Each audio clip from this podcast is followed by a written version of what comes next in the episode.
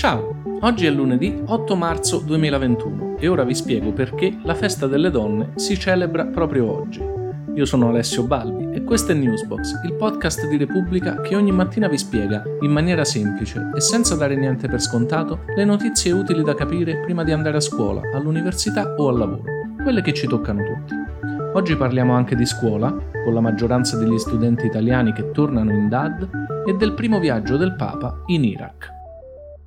E dunque da venerdì è in vigore il nuovo DPCM anti-Covid che ci accompagnerà almeno fino al 6 aprile che è il martedì dopo Pasqua. Ma è da oggi, con l'inizio della nuova settimana, che cominceremo a vedere i suoi effetti sulla vita di tutti i giorni. E l'effetto più diretto e importante di questo DPCM, che è il primo del governo Draghi, è senza dubbio l'effetto sulla scuola. Vi ricordo che il DPCM prevede la chiusura di tutte le scuole di ogni ordine e grado, quindi dai nidi alle superiori, in zona rossa e nelle zone arancione rafforzato. E inoltre prevede la possibilità per i presidenti di regione di chiudere tutte le scuole quando il numero di contagi settimanale supera i 250 per 100.000 abitanti. In concreto, questo vuol dire che da oggi tornano alla didattica a distanza quasi 6 milioni di studenti italiani. Ma non solo, perché se effettivamente governatori e sindaci useranno il potere che il DPCM dà loro, cioè quello di chiudere le scuole anche in zona bianca, gialla e arancione se la percentuale dei contagi in una singola area cresce troppo, già da questa settimana gli studenti in didattica a distanza sarebbero più di 7 milioni e mezzo. Praticamente solo uno studente su 10 continuerebbe a frequentare le lezioni in presenza una situazione che non si vedeva dal lockdown totale dell'anno scorso. Proprio questa settimana sarà passato un anno esatto da quando il governo chiuse per la prima volta le scuole nel tentativo di contrastare la prima ondata. Era la sera del 9 marzo 2020 quando il presidente del Consiglio Conte annunciò la chiusura delle scuole in tutta Italia. Avrebbero dovuto riaprire il 3 aprile, poi come sapete non riaprirono mai per tutto il resto dell'anno scolastico. A un anno di distanza è normale chiedersi quando finirà tutto questo. La risposta, ormai lo sappiamo e l'abbiamo detto tante volte, è legata alla velocità del piano di vaccinazioni. Proprio ieri il ministro della Salute Roberto Speranza ha detto che dal 1 aprile in Italia arriveranno 50 milioni di dosi e ha promesso che entro l'estate tutti gli italiani che lo vorranno potranno essere vaccinati. Speriamo che vada davvero così. E tra le cose interrotte dal Covid da un anno a questa parte ci sono stati anche i viaggi del Papa. Proprio oggi si conclude il primo viaggio che Papa Francesco ha fatto dopo lo scoppio della pandemia e che è stato definito un viaggio storico non tanto per questo, ma perché è la prima volta che un Papa va in Iraq. È interessante provare a capire l'importanza di questo viaggio di Bergoglio e le sue possibili conseguenze. L'Iraq è una terra antichissima e complicata. Nei libri di storia è quella che si studia come Mesopotamia, la terra tra i fiumi Tigri ed Eufrate, culla di altre innumerevoli civiltà.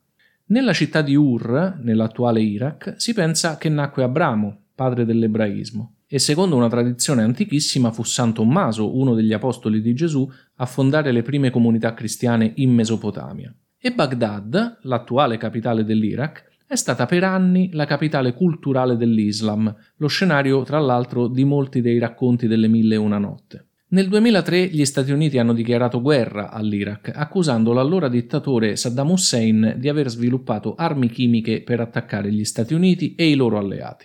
Anni dopo si è scoperto che le prove mostrate dagli americani per giustificare la guerra contro Saddam erano false. Dopo quella guerra, a cui anche l'Italia ha partecipato insieme agli Stati Uniti, l'Iraq è stato martoriato da attentati e conflitti e fino al 2017 importanti città irachene erano state conquistate dagli estremisti del cosiddetto Stato islamico, l'ISIS. Quindi la visita di Papa Francesco serve ovviamente a mandare un messaggio di vicinanza e protezione alla minoranza cristiana che vive in quest'area difficilissima e che è stata perseguitata e in gran parte messa in fuga negli ultimi anni dagli attacchi degli jihadisti ma soprattutto il viaggio del Papa, che per la prima volta nella storia ha incontrato l'Ayatollah al-Sistani, che è la guida spirituale dei musulmani iracheni, una sorta di Papa degli sciiti. Insomma, Bergoglio ha voluto portare con la sua stessa presenza un messaggio di pace e fratellanza affermando, proprio insieme ad al-Sistani, che la religione non può mai essere utilizzata per giustificare guerre e violenza. In conclusione, come promesso, angolo delle curiosità per fare un figurone oggi spiegando ai vostri amici perché proprio l'8 marzo si celebra in tutto il mondo la festa della donna, anzi, per essere super precisi, la giornata internazionale della donna. Spoiler, c'entrano i comunisti. Chissà quanti di voi avranno letto o sentito che l'8 marzo si celebra proprio l'8 marzo perché in quella data, all'inizio del Novecento, centinaia di lavoratrici, tra cui soprattutto immigrate italiane, morirono nell'incendio di un'industria tessile di New York durante uno sciopero. In realtà questa tragedia è effettivamente avvenuta, ma il 25 marzo 1911 e non c'entra con la decisione di celebrare la festa della donna proprio l'8 marzo.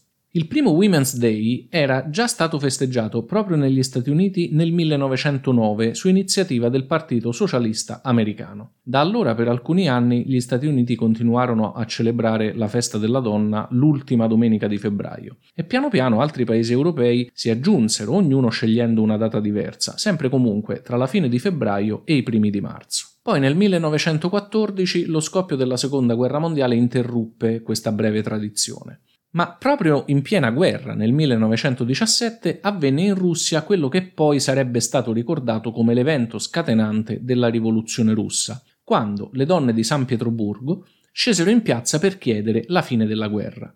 Secondo il calendario giuliano, che era quello usato all'epoca in Russia, era il 23 febbraio, ma per tutte le altre nazioni che usavano e usano come noi il calendario gregoriano era l'8 marzo 1917. E così, quando dopo la Prima Guerra Mondiale, nel 1921, la Conferenza internazionale delle donne comuniste decise di indicare una data unica per la sua festa, scelse proprio l'8 marzo. Evidentemente questa origine dava un senso troppo politico, troppo di parte alla festa della donna, specie negli Stati Uniti che erano e sono il paese anticomunista per eccellenza. Per questo vennero cercati altri motivi che legassero l'8 marzo a una tradizione precedente. Ma la storia vera è questa qui.